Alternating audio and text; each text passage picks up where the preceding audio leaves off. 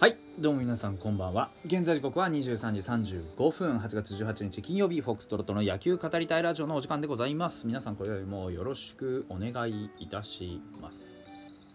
引き分けでしたね。はい。上沢直之は、まあ、今シーズン一番良かった内容になるのかなという気もします。がまあでも言ってね噂のエラーのおかげで引き分けになっちゃってるのもあるしねっていう、まあ、ただ結果的にはあの要所をしっかりと締めていましたしあの中身見ても悪い試合ではなかったなというふうに僕は結果的に考えています。うん。だからまあなんでしょうね。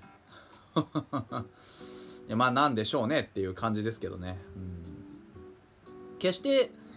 うーん悪い試合ではなかったんですけど勝てた試合でもあるよなというのは思いますわね。ただやっぱり主軸ね、えー、1番から何ですかもう三振三振また三振みたいなね。えー、ああいう試合展開で、まあ、勝とうっていうのもおこがましいような気がしますよね。今、チーム状態がいいからこそ、これは引き分けで済んだのだという考え方も一つありかなと、納得するためにはね、うん、いうふうには思います。ああいう試合でね、やっぱり出てきたピッチャーが、こう、ずるっとずっこけてね、終わることこれまでも多々あったと思うんですよ。だからそういう意味ではまあなんて言うんでしょうねあのー、試合を壊すようなプレーが、まあ、9回の裏以降発生しなかったということに関しては、まあ、実はめちゃくちゃなめちゃくちゃ成長な、ね、ポイントだったんじゃないかなと個人的には思ってます。だからいいんじゃないかな、うん、結果的には負けなかったっていうことですしね。うん。ただまあ野手陣に関してはまあねもっとできることあったんじゃないのっていう気はします。チャンスは作っていたわけですし何よりねあの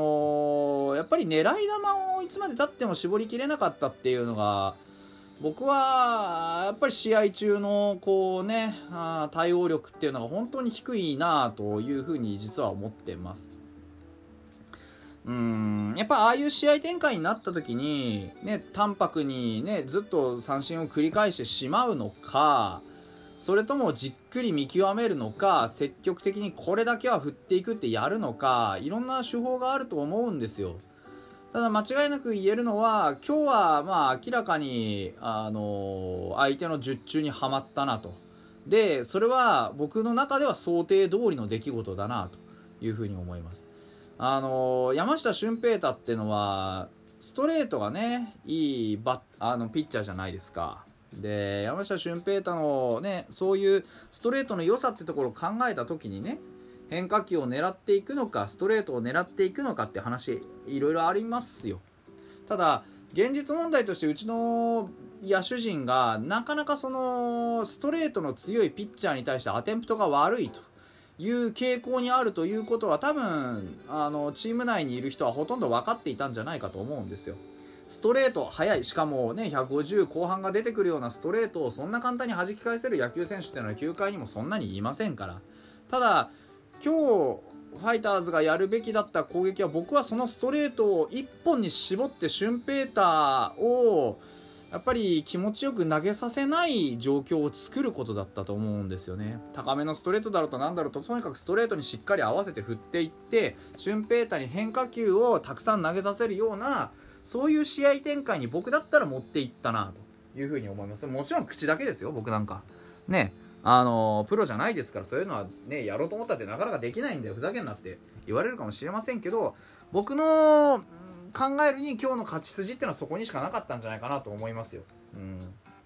要はね早い段階でストレートを狙い撃っていくことでシュンペーター自慢のねそのストレートに対して狙われてるなっていう感覚を少しでも持ってもらうことができたんだったら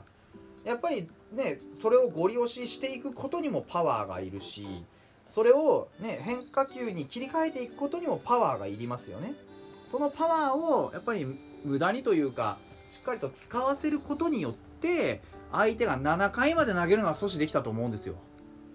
うん、やっぱここにね技術力の低さが現れてると思うんですやっぱりねファールで粘ったりとかその食らいついていくっていうことがどうもやっぱりできないんですよね。これだけ眼首揃えておきながら、うん、まあ中島拓也ほど粘れとは言いませんよ。でもやっぱりバットに当てるファールを打つっていう技術ここもやっぱり大事なんじゃないかなって僕は思いますけどね、うん、逆にねその今回はそういうことできませんでしたけどあのファールでねガシガシ粘っていってシュンペーターに球数投げさせていったとしたらもっと早い段階でリリーフが出てきて例えば5回でね110球ぐらい投げさせることができたとしたらさうんなんかちょっと違ったんじゃないかなって思うわけですよ。例えばねスリーアウトもう全員が三者凡退で終わったとしても、ね、5回で三者凡退で終わったとしてもそうするとね3515で15人じゃないですか。15人が5球ずつ使うと75球なんですよ。それが6球になるだけでね一気に653090球ぐらいになるわけでしょ、うん、だからそういうことを考えていくとやっぱり大事なのは1球でも多く粘っていこうっていう姿勢だったんじゃないかなって思うんですよ。そうでないんだったらやっぱ早めにね大きい当たりで仕留めてしまいたかったですよね。うん、だからそういう意味では今日ねあの万波の、えー、4三振はやっぱりキーポイントになりますよ、うん、やっぱど真ん中にいるバッターがねあれでは。清宮がそのね万波の前で3フォアボール取っていたからこそなおさらですよね。それだけね清宮が出てても三振そんなにしてたらやっぱりランナー進まないじゃないですか。だから点が入らないんですよね。うんランナーが出た直後のバッターに対してしっかりと三振取ることができていたあまあ俊平太がすごかったっていう話になってくるわけですよね。うんああいうピッチャーを打てなきゃやっぱり意味がないですよね正直。うん、ああいうピッチャーが打ててこそうんやっぱり手法としてねせめて1本でかい当たりは打っておきたかったよ。うんやっぱり4タコは厳しいな。うんと思いますけどね。はい。でまあ皆さんが物議をね醸して皆さんに物議を醸しているのは飛距離コーチの12回の表の攻撃の時の話じゃないですか。延長12回一死二塁。で郡司がライトへヒットを打ったんだけど、えー、セカンドを走ってた江越がね本塁で噴死になりましたという話。でじゃあどんな当たりだったかっていうと郡司が打った当たりっていうのは綺麗なクリーンヒットというよりかはセカンドライナーの可能性があるヒットだったんですよね。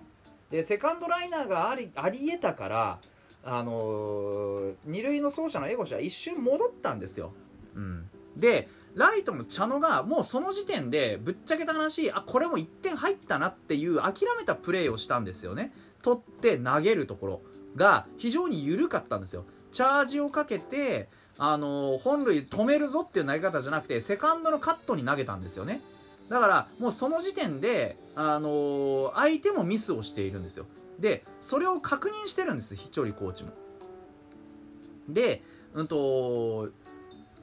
セカセカンドライナーになりそうっていう時点で、江越は一旦戻ります、やっぱり。絶対戻ります。戻って、当然ですけど、戻ってから再スタート切るわけですよ。で江越は足が速いじゃないですかだからその再スタートを切ってなお間に合うか間に合わないかの瀬戸際だったと思うんですよ。僕は絶対ダメだったとは思いません。でむしろあの相手ピッチャーが山岡だってことを考えてほしいんですよ。相手ピッチャー山岡ファイターズ打線3連打4連打って打てますか？僕はこの2連打限界だと思うよ。それは結果論ですけどでもやっぱりあの相手からねもうこの今和の際でそんなにポンポンポンポンヒット重ねられるかいっていう可能性も鑑みていくと僕はあの2ヒットで仕留めたい決めたい1点取りたいって思うのは思うというか戦略としてそういう戦略を取るのは当たり前だと思うんですよね。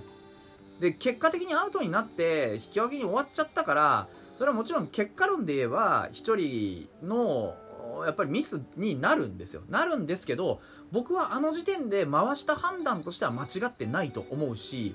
あのああいう際どいシーンですからで茶の間も諦めた送球してるからさふんわりしたね。うんチャージ入れて本気で刺そうとはしてなかったじゃないですか。だからそういうとだからセカンドがうまくそれをあの勢いつけてよくさばいたんですよ。であのとっさの判断もうまかったしだから結果論で言えば1人は回したこと自体は僕は合ってると思う。ただ結果的に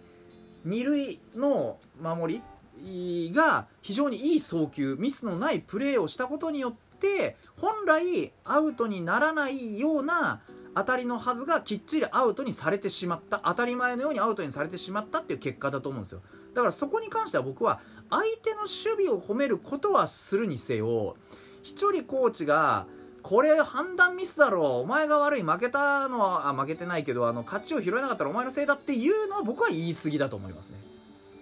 うん。あれ僕正直な話あの茶野の取り方見た時点では僕はセーフだと思ったただセカンドでセカンドがそれに気づいて一気にこうクイックというかそのスピード送球スピードをガチッと上げてで森もまたいいね。あのブロックしたのでだからあれはやっぱり守りだよ、うん、相手の守りを褒めるにせようちのね攻撃を別にそんなに攻めるもんではないとは思いますよ。だってもしかしたらあそこでミスが起こって何か紛れてね点が入るってことってありえるわけだから相手だってプレッシャーかかってる場面ですよ。うちだったらエラーが出るかもしれないと思うでしょ、うん、だからそんなにあの攻めなくてもね最低負けなかったからいいんじゃないかなというのが僕の見解でございます。それでは今日はここまでになるかなというところでした。お疲れ様でした。